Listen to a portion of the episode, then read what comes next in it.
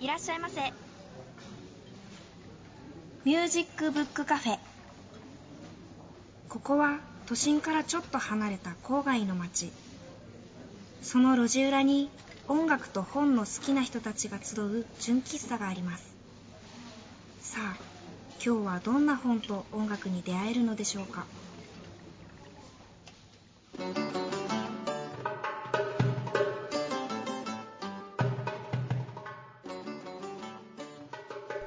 皆さんこんにちは。ミュージックブックカフェのほのかです。私一つ皆さんにちょっと聞きたいことがありまして以前マスターたちにも聞いたことなんですが健康でいるために気をつけてることとかってありますか？体調を崩さない秘訣とか。私基本健康体でめったに風邪とかひかないんですけどその分こう一回体調を崩すとめちゃめちゃ大きいのが来るんですよ。しかもこう体調を崩す時に限って重要な予定が入ってたりしてやっぱり普段生活してると毎日規則正しく十分な睡眠をとってきちんとした食事をって難しかったりするじゃないですか。そんな時これをしてたら体調を崩さないとかこれを食べたらいいよとかもし何か知ってたらぜひ教えてください。ちなみにマスターたちはとにかく寝るって言ってました、まあ、確かに寝ると復活するんですけどね。できれば寝ること以外で何かいいアドバイスないですか？ミュージックブックカフェではメール、はがき、ファックス、それとツイッターやフェイスブックもやってます。皆さんのアドバイスお待ちしております。もちろん番組のご感想やご意見もよろしくお願いいたします。プレゼントの応募もお待ちしておりますよ。それではミュージックブックカフェオープンです。最初のコーナーはこちら。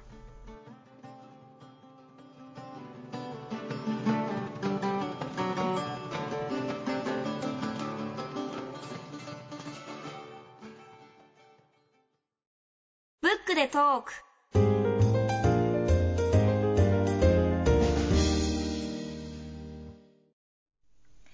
本日のゲストは音楽教育学者で東京芸術大学教授の佐野康さんです。佐野康さんは1957年徳島県のお生まれ。東京芸術大学大学院を修了後一貫して音楽教育学の研究を進められています。ご研究のテーマは音楽家カリキュラム研究授業研究教師研究など音楽教育の理論と実践をつなぐことをライフワークとされています。今日は友人さんと一緒にお話を伺ってまいります。佐野さんどうぞよろしくお願いいたします。よろしくお願いします。よろしくお願いします。あの今ほのかちゃんからちょっとご紹介いただいたんですけど音楽教育学ってなんかちょっとすごい難しそうななんか学問なんですけど、どんなことをまあ具体的に研究されているのかちょっとお話しいただけますか？いや僕も全体像はよく分かってないんで私は個人的なことしかお話しできませんけれども、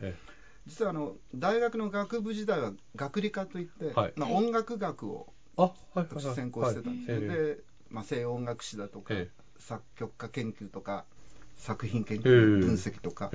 なんかその研究の関心が、なんかその音楽そのもの、うん、音楽のこう仕組みとか構造よりも、うん、なんかその音楽を受け取る人とか、その音楽を介してこうそこに関わってる人の方になんか興味が湧いてきて、それで、まあ、音楽と教育ということで、うん、まあ、音楽教育という、まあ、大学院からの専攻芸大は大学院からしかそこがないのでそこで専攻してみようかなぐらいの気持ちで始めてここまで来てしまったということなんですね。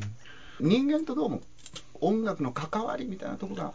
一番面白いかなということです、ね、ああなるほど。もう何年ぐらい研究大学院っていうことは？年齢がバレちゃいますよね。です。もうもうバレてますか？大丈夫ですか？バレバレてますか。もうバレバレじゃないですか。えー、20代前半ぐらいからやってますから、もう三十数年ですね。で今日はこの教育芸術者っていうねあの、はい、教科書を出版している会社から出ている本で「音楽の力を信じて」という本についてお話を伺っていくんですけどこれもともとはあの「バン」っていう雑誌ですね。ここにもあるんですけども、はい、それが母体になって、まあ、出来上がった本ということを伺ってるんですけどちょっとその辺の経緯というかちょっとお話しいただけますか？そうですね。あのやっぱり音楽教育の世界、まあ、ひょっとしたら他の世界もそうかもしれないんですけどどうしてもその内向きな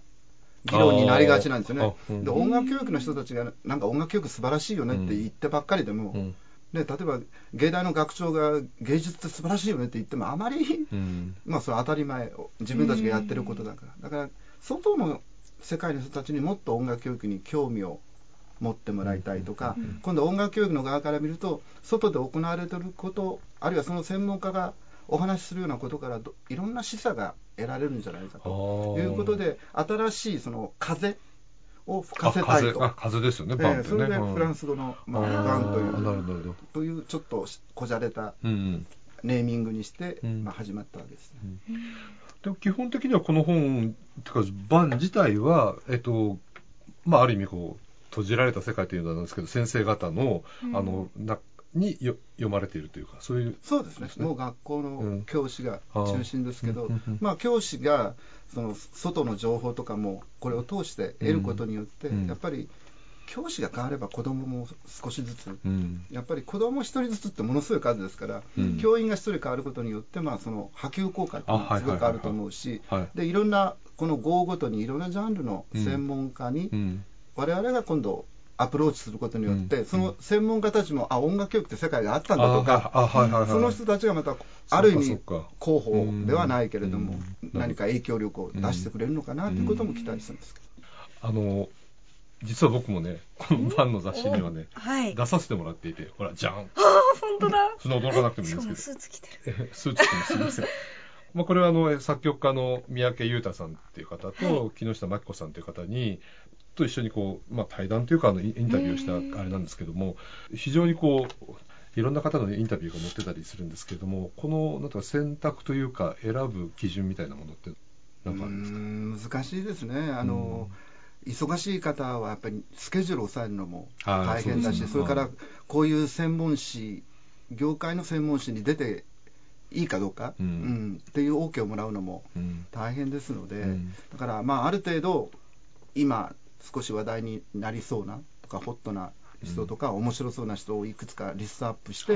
で編集部と一緒にその、まあ、スケジュール調整なり候補者調整をして、うん、まあ、うまくいった方から出てもらうっていうやっぱり一本絞りでなかなかうまくはいかないですね。すね。ただ、そうは言っても、えっと、東京大学の副学長のはい、石井先生とか、それからあの国谷さん、はい、国谷弘子さんとか、本当にそのホットな方たちが、いわゆる教育音楽教育っていうか、教育について語られるっていう、非常になんかユニークな、ね、あの雑誌だと思っているんですけども。うん、まあ、国谷さんの場合は、本学の理事も、うん、ああ、東京芸術大学の理事もされていて。されているので、うん、私が会議の時にお願いします。どんなご印象だったんでしょうね、こういう雑誌に。うん、でも彼女がやっぱり今活動しようとあの一番まあ重点の活動をやっぱりこういう市場を通して、うん、伝えたかったということもあるでしょうし、うん、まあ、芸術そのものの専門家ではありませんけども、はい、やっぱり非常に知識も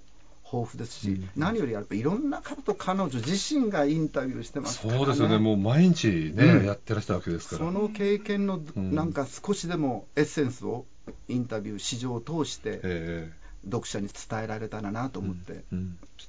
まあ、女性活用等のことにも今、すごく熱心に取り組まれていますので、うん、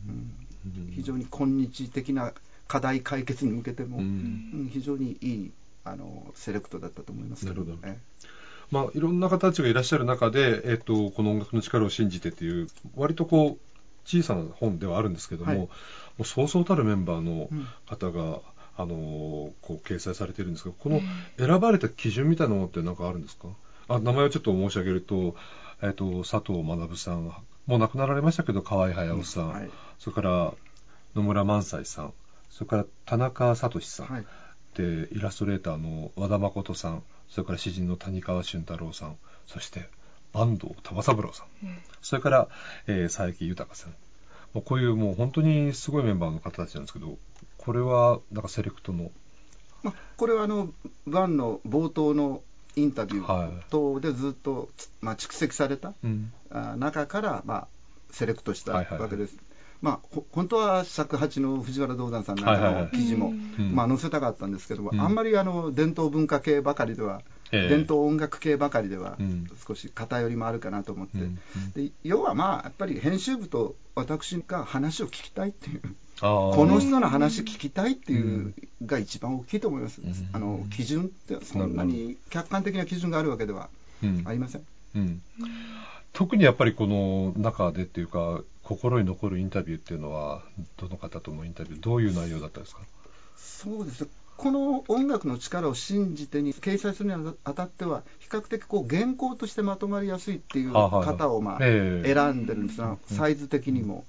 で僕ねまだ創刊から2号目ですかね。あのシンガーソングライターの小倉圭さんにインタビューをした時がありまして、小倉圭さんのその言葉っていうのは僕10年以上前での話なんですけどもいまだに大学で僕講義でまだ使ってます。はい、えちゃんと小倉圭がこう言ったと、はい、え佐野の言葉でパクったわけではありません、はい、ちゃんと、え私も研究者の端くれですので、ちゃんと出典を明らかにしてやってますけども、それはあの振る舞いという言葉、振る舞いなんてもう今、若い人たち使わないかな？いや、振る振る舞い、立ち振る舞い、そうそうそう、振る舞い、振る舞いですよね。うん、はい。で、その小倉圭さんがちょうど東大の大学院に学び直しで、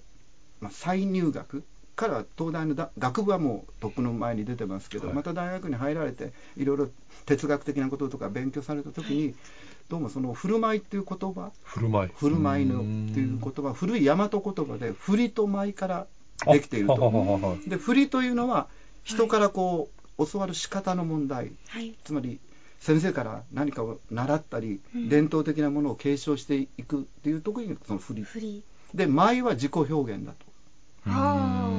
でその振りと舞が両方あって、初めてそのバランスの良い行為、人間の行為となるんだみたいな話があったんです。で今の日本人はこれ小倉圭さんの意見ですけど振りはうまいけれども少し舞が足りないんじゃないかなと、まあ、僕はちょっと違う意見なんですけどね、でも小倉圭さんはそう言ってて、だから僕は若い学生アーティストの卵たちに今自分がその先行してるものの中で振りが舞がどっちが今自分が得意であるいはどちらかが欠けている。でそれは自分をこう見つめ直す時にこれ僕自身もそうなんですけど今振りの方は振りと舞とどっちが今バランスよくやってるのかなみたいなことは、常に自分に言い聞かせる言葉として学生にも伝えてますね。あの小倉圭さんの言葉はやっぱりすごく印象に残ってますね。あのやっぱり先生たくさんのその、えっと、学生と向き合ってらっしゃると思うんですけども今やっぱりこう学生に一番おっしゃってることっていうのは教室でどういうことなんですか？うんそれはまた授業によっても、うん、違うんですよね。あと、うん、その専攻してる、うん、まあ、楽器によっても、例えば、まあ、僕は芸大での音楽学部に所属してるわけですけれども例えばピアノとかバイオリンの子っていうのは3歳ぐらいから始めて、はいはいはい、もう芸大に入るときにすでにキャリア15年ぐらいで、もう高校時代に日本一の、うん。うん、称号を持ってるみたいなアーティストもい,、るわけですね。それから、まあ、伝統邦楽の方だと比較的、まあ、あの家元の方々は別として、割と遅く始める人もいるし、声楽科に至ってはもう本当に違う大学に行ってて、合唱部だって、い。い声だからみたいにして、あの芸大に入ってくる。うん。まあ、作曲なんかもいろんな年代の人たちがいますので、それぞれ個々がこう普通に18歳でみんなあ例えば偏差値に沿って入ってきて、背景がこう他の大学とはちょっと違ったうん、あの大学なので、うん、取り立てて常に僕は何か言ってるってことはそんなにないかな、うん、今ちょっと思い出せないです。思い出したらその言います。なるほどまあね大学のあのあれも違いますしね。つまりなんか面白いのは普通の大学っていうのは1年生に入ってから勉強して4年卒業してある程度マスターできるんですけど、芸術っていうのはなかなかそれができない。うん前ちょっとあの、ある有名な作曲家に、あの、作曲っていうのは、大学に入ってから勉強することできないんですかって聞いたら、ニコッとされましたけど、でもやっぱりすごくやっぱり特殊な、あの、芸術っていうのは、学問なんですね、やっぱりね。なんか勉強してるとかと思ってやってないと思いますよ、みんな。あ、そうですか。うん、常にそれにこう、それ自体が自分なんでしょうね。自己表現、自分の表現。で、それがたまたま曲を作るのが一番表現がしやすい人は作曲をやるだろうし、うん、うん、でもピアノも弾きながら作曲も両方やる人もいるいるだろうし、だから自分探しをまだ学生でしてるアーティストもいないことはないです、うん、でももう腹決めて、もう覚悟を決めて俺はプロのこういう奏者になるんだって中学校ぐらいからもう決めて、もうその一本で、まさにあのオリンピックのあ、の選手のような形で目指してる人もいるし、うん、人のことあんまり気にするなと、うん、自分との戦いである、だからさっきのあの振る舞いの話もそうなんです常に自分を向き合って自分がどうなるかっていうことはそれはよく学生に言うのと最近はちょっとあの目標をしっかり持とうっていうことは言ってます、つまり3年後5年後ぐらいあるいは10年後ぐらいと短期的な目標と中期的。でまあ、長期的には本当にもっと素晴らしいアーティストになろうみたいな、世界的なミュージシャンになろうとか、そういうことだと思うんですけれども、やっぱり近いところにも何か目標ないと、あうん、クリアしていくためですね、えー、この1年の目標と、まあ、5年、3年、5年ぐらいに卒業した頃に、自分はこう、これぐらいになっていたいとか、あるいは30歳ぐらいになった時には自分はどういうアーティストになっていたいのか。そういうやっぱり目標をきちっと持って。なるほど。あの、ほのかちゃんは歌手志望なもんですから。ちゃんと心にしてはい、あのこの本の中で、はい、えっと、先ほどもちょっと触れてらっしゃいましたけど、坂東玉三郎さんとか、いわゆるその伝統文化のサイドの方からのご発言もありましたが、これはどのようにこう現場の皆さんに伝わるんでしょうかね？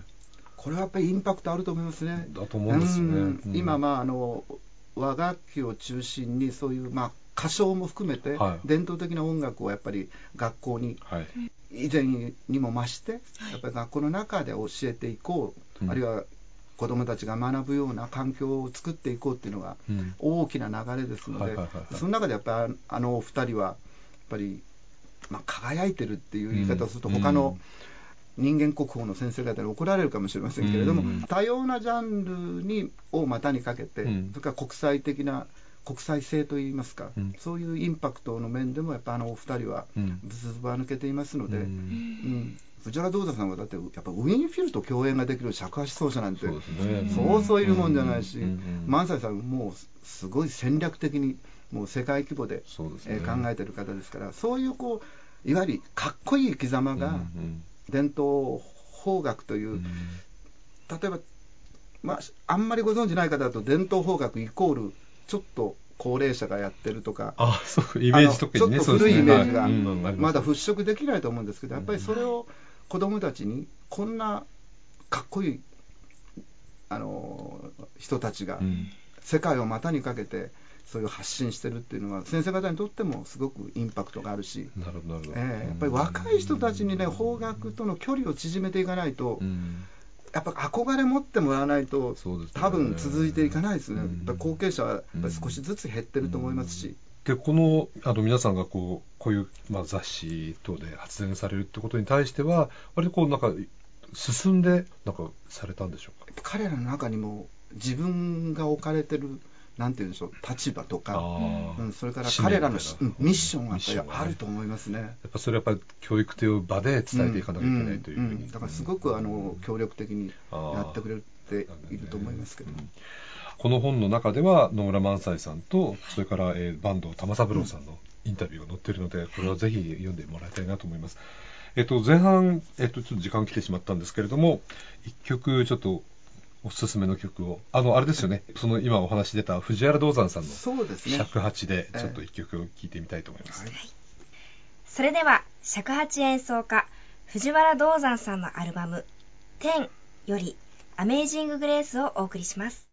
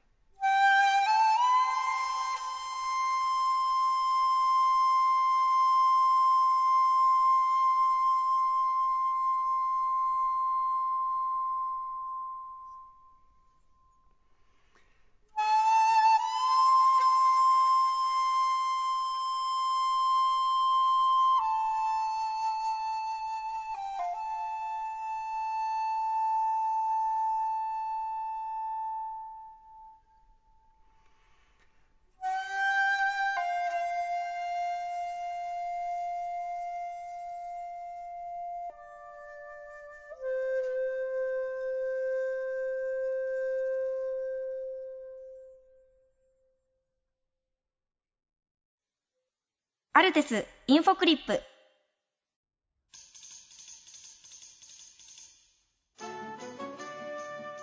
今日はハチさんからです。はい。今日はですね、はい、2016年去年の春にですね出した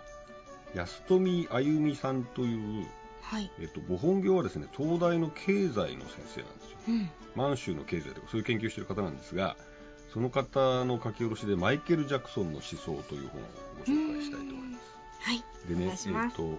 帯のコピーに僕はマイケル・ジャクソンは救世主であるっていう。すごい大々的につけたんですけど、はい、要するにマイケル・ジャクソンが歌詞に込めた思想を分析した本。お面白い。で、はい、マイケル・ジャクソンって子供好きでしょ？そうですね、はい、でなんであんなに子供を愛したのかとか、うん、それとねまず面白いのはビリー・ジーンっていう有名なヒット曲あるじゃないですか、はい、あれの歌詞がねすっごい不思議な歌詞なのえ役役みたいなの見たことないですね。どういう？この人は僕の恋人ではない、はい、この子は僕の子供ではない。それをずっと繰り返してる歌詞意味わかんないんでいやびっくりしたんだけど本当意味ないわかんないんですよ。何だかさっぱり、はい、でそれをまあ分析してるんだけど。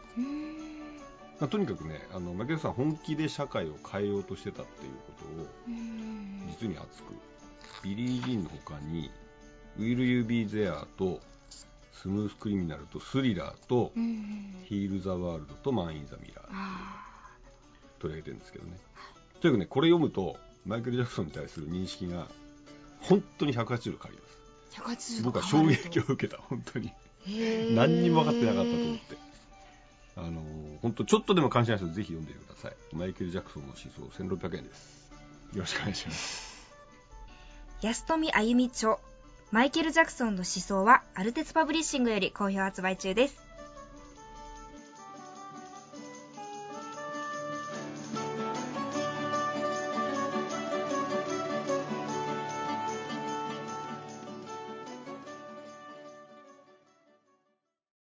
本日は音楽教育学者で東京芸術大学教授の佐野康さんをゲストにお迎えして友人さんと一緒にお話を伺っています。佐野先生は僕も仕事でねレコーディングのディレクターをしてるんですけど、まあ、コーラスとか、まあ、教育関係のやらせてもらっていて割と近いところにはいるつもりでいるんですが特に最近やっぱり音楽の授業のね少なくなったとか、まあ、音楽教育のそのあり方みたいなものを割と耳にすることが多いんですけれども音楽の教育の取り巻いている現状っていうかどんな問題が起こってるんですか、まあ、時間数の問題は今回の学習指導要領の改定でもあのそんなに変化はないんですね。ただもちろんもう増えはしないですね。でまあ新しい学習指導料が公示されたので、えー、おそらくここ数年まあ、移行期と言われる、は現行の指導料から次の指導料に移る間の期間はそういう新しく今度の指導要領にも盛り込まれた内容への取り組みがやっぱり活発になるんですね。で指導要領って実は現行をあくまでベースでそれで新しいのがちょっと入ってくるっていうことなんですけれども、うん、つまりちょっと難しい言葉だと不益と流行みたいなことがあると思うんですけれども、どうしてもその流行の方に現場は目がいってしまうのでちょっとしたこう新しい文言とか方向性に少しこう過剰なぐらい反応してしまってむしろ一番大事な太いずっと戦後大事にしてきたものをちょっとこうおろそかになってしまうようなまあそういう危惧もないことはないんで。今現状で言うといわゆる流行っていうものがどういうものがあって今おっしゃった戦後ずっと大事にしてきた変わっちゃいけない変わらなかったものっていうのは何を指してる？うん何をと言われると、うん、戦後変わっていないものっていうのはたくさんあるともちろん思うんですけど、はい。はい、新たにまあ設けられたものとしては社会の中でやっぱり音楽がどう息づいて意味づけられてるのかっていうのを学校の中でもこうそっちつなげていかなきゃいけない、つまり生涯学習というんですかね。うん、生涯にわたって、まあ、音楽を愛好していくっていうのはずっと変わらず学習指導で歌われてきたんですけれども、はいはい、今一つ現場はやっぱり学校の中で、まあ、教科ですから、うんうん、そこそこそこでこう評価、評定をし、こう小学校で終わり中学校で終わりまあ、高校も選択になってしまうみたいな形で、なかなかこう続いていかなかったのを、もう少し大きなスパンで、障害学習の中に学校音楽をまあ位置づけるような形、それからやっぱ音楽を学ぶ意味というのを子どもにもう少し伝えていく、その伝えるためには教師がそれを理解しなきゃいけないんですけれども、そんなことをこう考えられるようなのが、ちょっと新しい方向性としては出てきていると思いますけど。でもそれ大事なことですよね。すごく大事なことですよね。だからそれをまあ音楽的な見方、考え方みたいなこう言葉でもって指導色ではくくられてるんですけども、うん、そうすると今度じゃあ見方、考え方って何なのみたいなことが学校現場は大好きで。僕なんかもっと具体的な出来事でこういうことがあったら見方考え方がこうなるよっていうふうなことを教えていかないといけないと思ってるんですけども現場は割とあの概念規定大好きなんですよね。あそうですね、うん。うん、概念規定いくら辞書的に覚えても使えないですよね。で実際に僕なんかのその研究の根幹にあるのは現場の先生方って素晴らしい授業実践されてる方いっぱいいらっしゃるんですね。でそれをその版とかでも紹介したかったし、はいはい、全国各地の、はいはい、でそういう方々は経験値に基づいてやってますから、うん、自分の中であんまり理論家と考えてないですよねで気づいてないですよね、うんうんうん、だからそれを僕らが第三者としてそこに身を置いて分析をしていくと実はこの先生がやってることってこんな理論と結びついてるしすでに学習指導料とかで歌われようとしていることも新しい要素もここにもう盛り込まれてるみたいなことがたくさんあ、ね、あそうなんですか。あなんか逆かと思ってなんかそのこれ版にはねいろんなこの授業の実践の例が出てるんですけど、はい、割とこう先生方はすごく授業の構造をちゃんとまとめてそれでこれに沿ってやってるっていうふうに思ったんですけど今先生の話伺うとあまりそういうことを気にしないでやってらしてってことですか？そこが難しいんですよ。徹底的に準備をして構想していないと、うん、実は新しいものに対応できないですよね。だけどその準備したものにこだわってしまってそこで逆に縛られて面白くない授業っていうのはいっぱいあります。だから本当にできる人は多分徹底的に準備をしてなおかつ子どものその時の対応とか雰囲気によって新しいものをどんどんどんどん即興的に対応していく力があるんじゃないでしょうか。ああ、それでやっぱ準備が必要です、ね、えだから一見こう、あこの人なんか、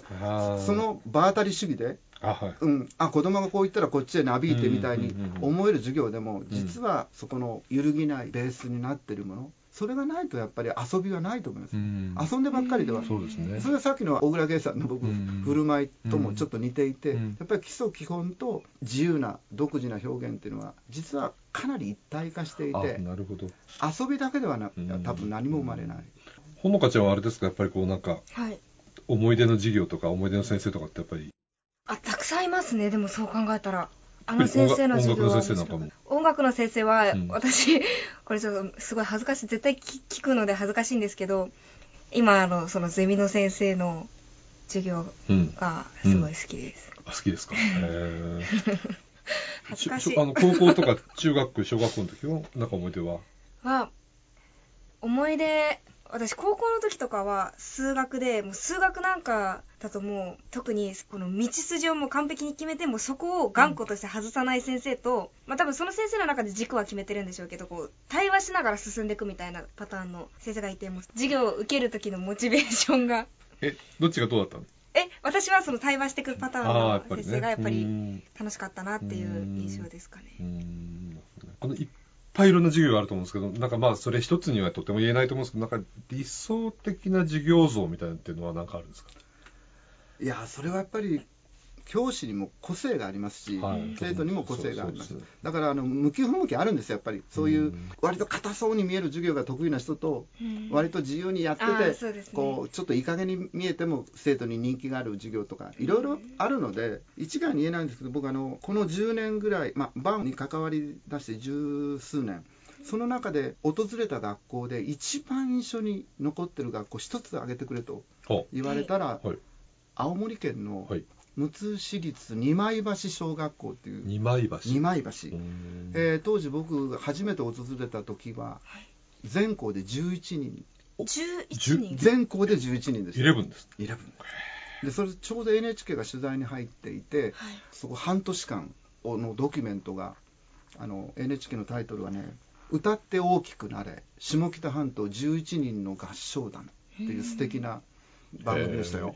でそこの子供たちを指導してた、まあ、対馬恵子先生という方はまだあの現職でもちろん違う学校に移られて、えー、今指導されてますけどなんて言うんでしょう。ものすごい学ばせ上手な先生でもう子供たちがすごいこうやる気になっちゃうんですよ。でお互いがお互いを教え合う。つまり先生が僕すごい特別なことをやってるんだと思っていて、はい、でしかもその11人で1人の1年生で夏休みの NHK のコンクールってまだ幼稚園とプラス何ヶ月じゃないですか、ね、その1年生はもうもちろんアンプでもうちゃんと口を縦に開けて歌ってるんですよ。でそれが。1年生ですか？いやだから全校全員参加ですから。そうか。全員参加ですから。でこれは絶対なんかおかしいと。これはもうすごいまあ、過疎の僻地の学校なので、もう一日中合唱やってるんじゃないかと思って、僕、それから実は個人的に数回訪ねてるんです、はいはい、あの学校。で、行っても一日そこで子どもたちと一緒に給食食べたり、過ごしてたりしても、特別な指導してないんです。ただ子どもたちがやる気になっちゃう。で、高学年が、もちろん低学年教えるのが基本なんですけど、ここのフレーズの歌い方は2年生のなんとか君の方がうまいよねとかって言って6年生がそれに学んだりしてるんですよ。でそういうやっぱ学校っていうのはそれは小人小規模校だからできるっていうのは簡単ですけど、僕はやれる自信はないし小規模校だからといって必ずしもそんなに素敵な授業ばっかりではないと思うので、僕は一一つ挙げると言ったらあの学校かな。それで僕この子たちに本物の演奏家の演奏を聴かせてあげたいとすごい遠いんですよそのむつ市の中心からも、はい、もうもう本当津軽海峡に面して向こう北海道が見える、えー、もう本当にちっちゃな、まあ、町というよりは村の学校で。もう何人もそれこそサクソフォンの上野浩平さんもバイオリンの長尾遥とかも世界的なあのレベルの演奏家を僕連れてってるんですそこの学校に。アウトリーチと称して。でそれはやっぱりその子供たちがなんか素晴らしい音楽の良さをこんなに頑張ってる頑張ってるというんじゃないんだな彼らは。頑張ってるつもりないと思います。あの楽しんでるんですけど。なんかもっともっとすごいのもあるよっていうのを与えたいなと思って。で結局対馬先生が教えてる最後の年には子供たちと歌を作ろうってことになって、うん、子供たちが詩を書いて、横山由美子さんに、はい、僕その詩持ってって曲書いて。あそうなんですね。ただで、ただじゃないとダメだと、うん、ただだからこそ価値がある。価値がその代わり一緒に僕連れて行くから、うん、その学校に。で初演はその学校の体育館で、うん、その数人の子供たちと一緒にやろうということで実現したんですけど、なるほどね。素敵な話だ。この本の中で、佐藤学先生がですね、この一番大事なことは、教師が子供から学ぶことだって書いてらして、うん、なんか今その話聞きながら、このフレーズがなんかこう思い浮かんだんですけど、だからそういうやっぱり目に見えない心の交換っていうか、あれがやっぱり先生と子供たちの中であるからそういうことが起こるんですね、やっぱりね。へえ、面白いな。いや、不思議な学校でしたよ。うん、で、一昨年も演奏家を連れてアウトリーチで、久しぶりに二枚橋小学校行ったら、全校6人でした。はあ。6人がねちょっと距離をこう持って正座して、はい、なんか床で音楽聴いてました。こっち演奏家5人で行ってるんで、人数、人数ほぼほぼみたいな。ほぼほぼ同じで。でもね、やっぱりその子供たちの姿を見ると、本当にあの演奏家たちもサントリーホールで本当に演奏するぐらいの、はい、そうですね。はいはい。と同じ、いつものエネルギーでやってくれて、手を抜かないっていうのがね、本物の音楽家なんですよ。そうですね。どどんな場合でも手を抜かないっていう、すごく大事だと思います。ちょっとはしょった話かもしれませんけど、これから音楽教育っていうのはどういう形をとっていくかとか、先生ならではのちょっとお話を伺いたいと思って。それはまた難しい質問ですし、僕なんかがそういうことをなんかこうね、評論できる立場ではないんですけれども、僕はやっぱり本物の音楽プラス本物のアーティスト、やっぱり人間がやってる音楽だっていうことを子どもたちに知らせたいの、うん、で素晴らしい音楽届けるだけだったらメディアであるいは名,、名盤、はい、名演奏を聴いてればそれでいいんですけど少々そこまでのレベルではなくても、うん、やっぱりそこで一人の人間がやっぱり命を懸けてというか一生かけて選んだ仕事としてそういう音楽を奏でている人たちと子供を触れさせたいと、だから、まあ、アウトリーチという活動を今続けてるんですけども、それはやっぱ音楽の先生の手助けになれば、やっぱ音楽の授業だけで全てが、ね。うん、完結はできないので、そういう面でもさっき言った新学習指導要領のその社会との音楽との結びつきみたいなのは、とても僕は評価していて、やっぱりもっともっと外の音楽家も学校に入っていく、で学校も開いていく、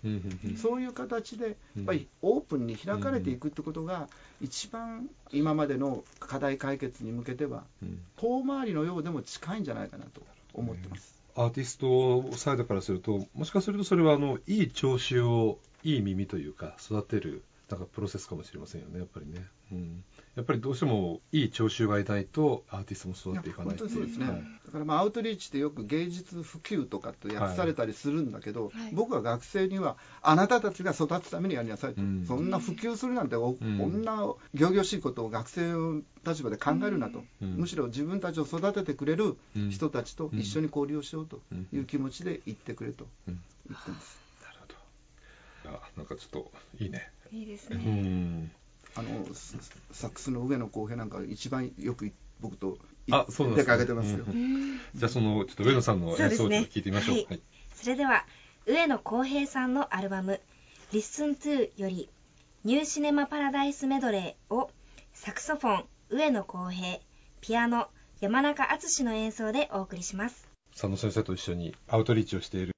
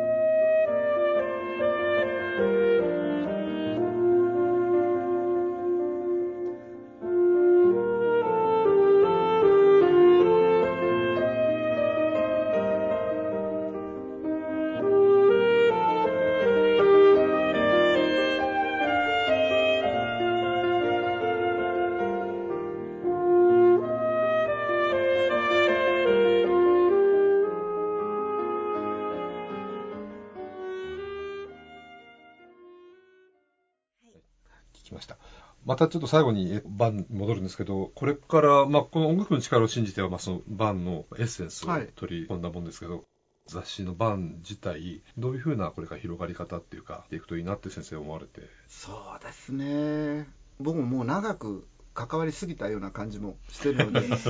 新しいやっぱり血を入れるというか、うん、そういう企画でも、うん、特に世代の若い人たち特に女性なんかのやっぱ感覚。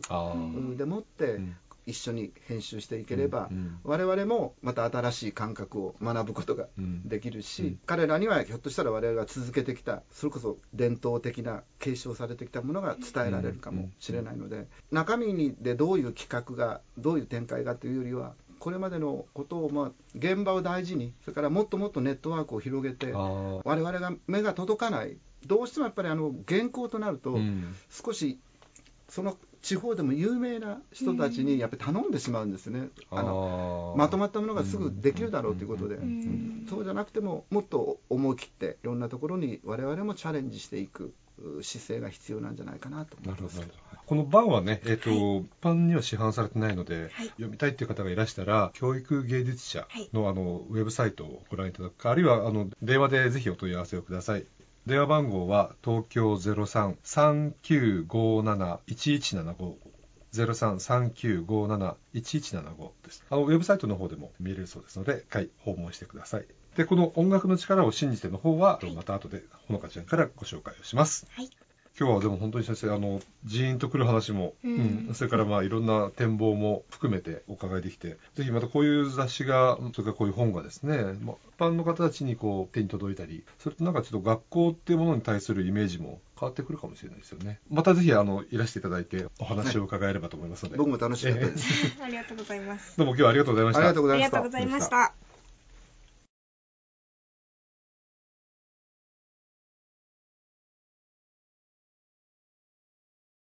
白沢達夫の隣にある古学少し古い時代のクラシック音楽を紹介するコーナー「隣にある古学」白沢達夫です。ヨーロッパのクラシックシーンの最前線から素敵なアルバムをたくさん輸入している株式会社マーキュリーの取り扱う CD から音楽を選んでいきます。かかった音楽が気になったら番組のウェブサイトでチェックしてみてください。古いという字に音楽の楽。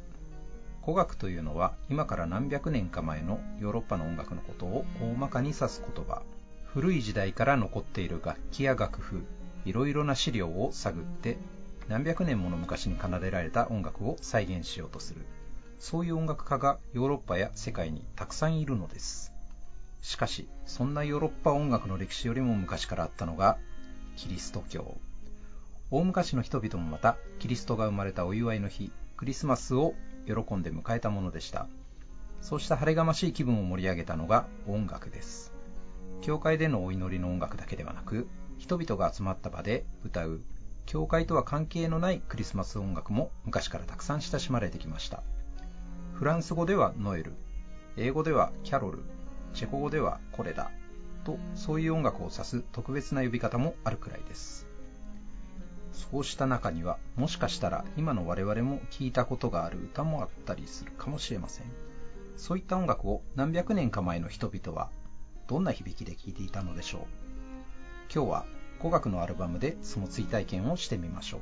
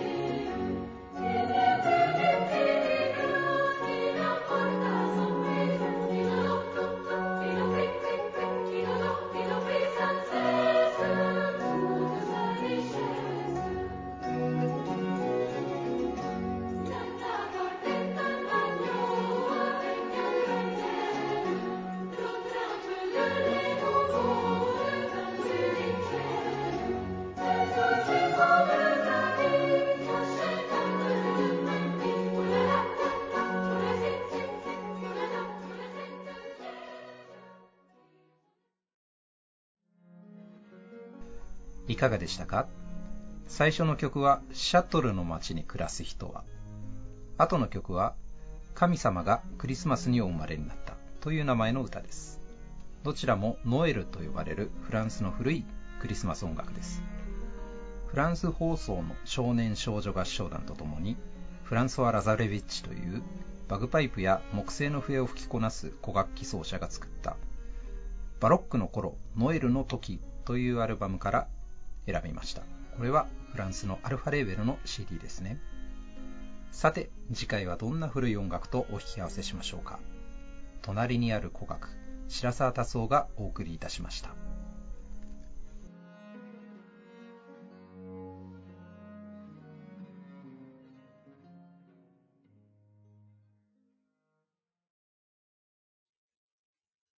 ミュージックブックカフェ伝言版。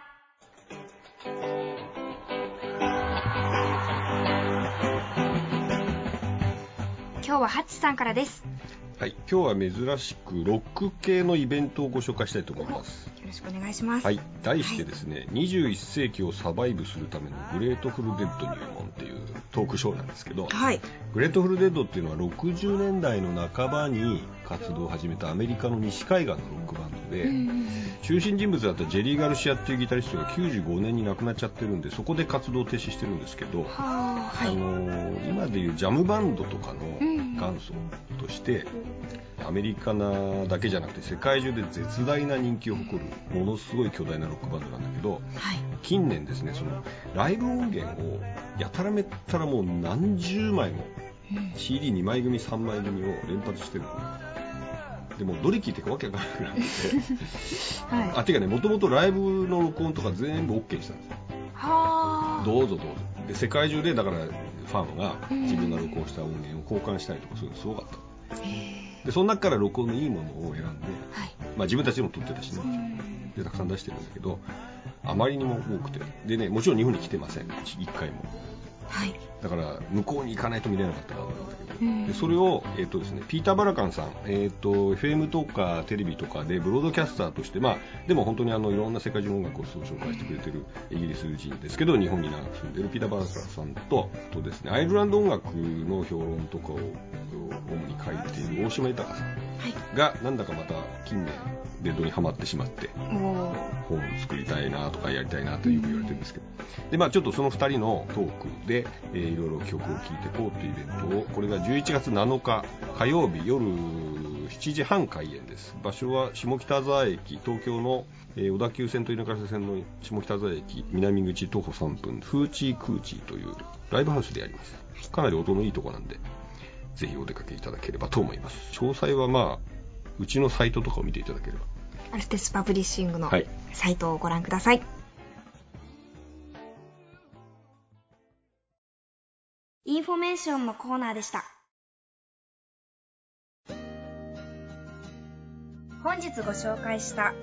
音楽の力を信じて音楽教育バンからのメッセージを版元の教育芸術社のご提供により5名の方にプレゼントいたします。ご希望の方は、はがき、ファックス、メールにお名前、ご住所、電話番号を書きの上、音楽の力を信じて希望と明記してお送りください。宛先は、郵便番号102-8080 FM センター4階ミュージックバードミュージックブックカフェです。ファックス番号は東京03-3288 8902メールアドレスは info アットマークミュージックブックカフェ .jp です。また、番組のホームページでもご案内しておりますので、そちらもどうぞご覧ください。ホームページのアドレスは http://www. コロンスラッシュスラッシュ www.musicbookcafe.jp です。なお、当選の発表は発送をもって返させていただきます。たくさんのご応募お待ちしています。番組に対するご感想、ご意見、ご希望などもお待ちしております。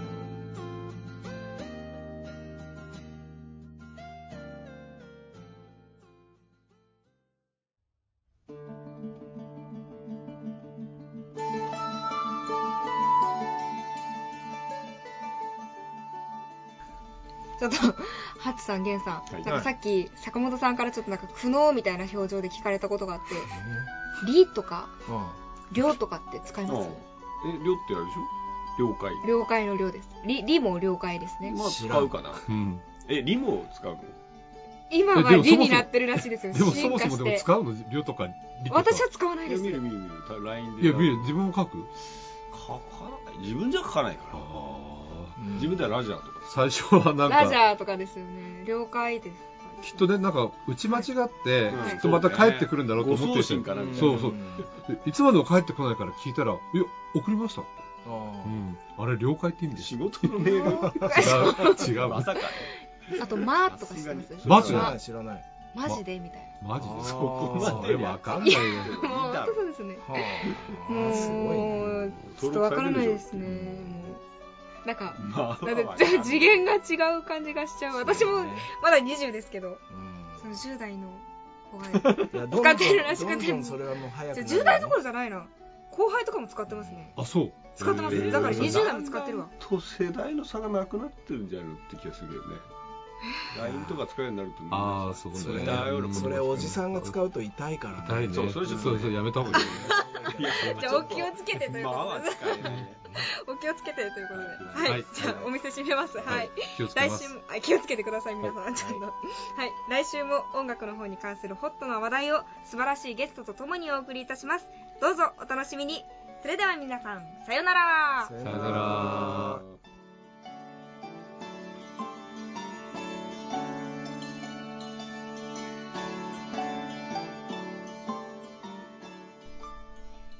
ミュージックブックカフェ。出演坂本雄二。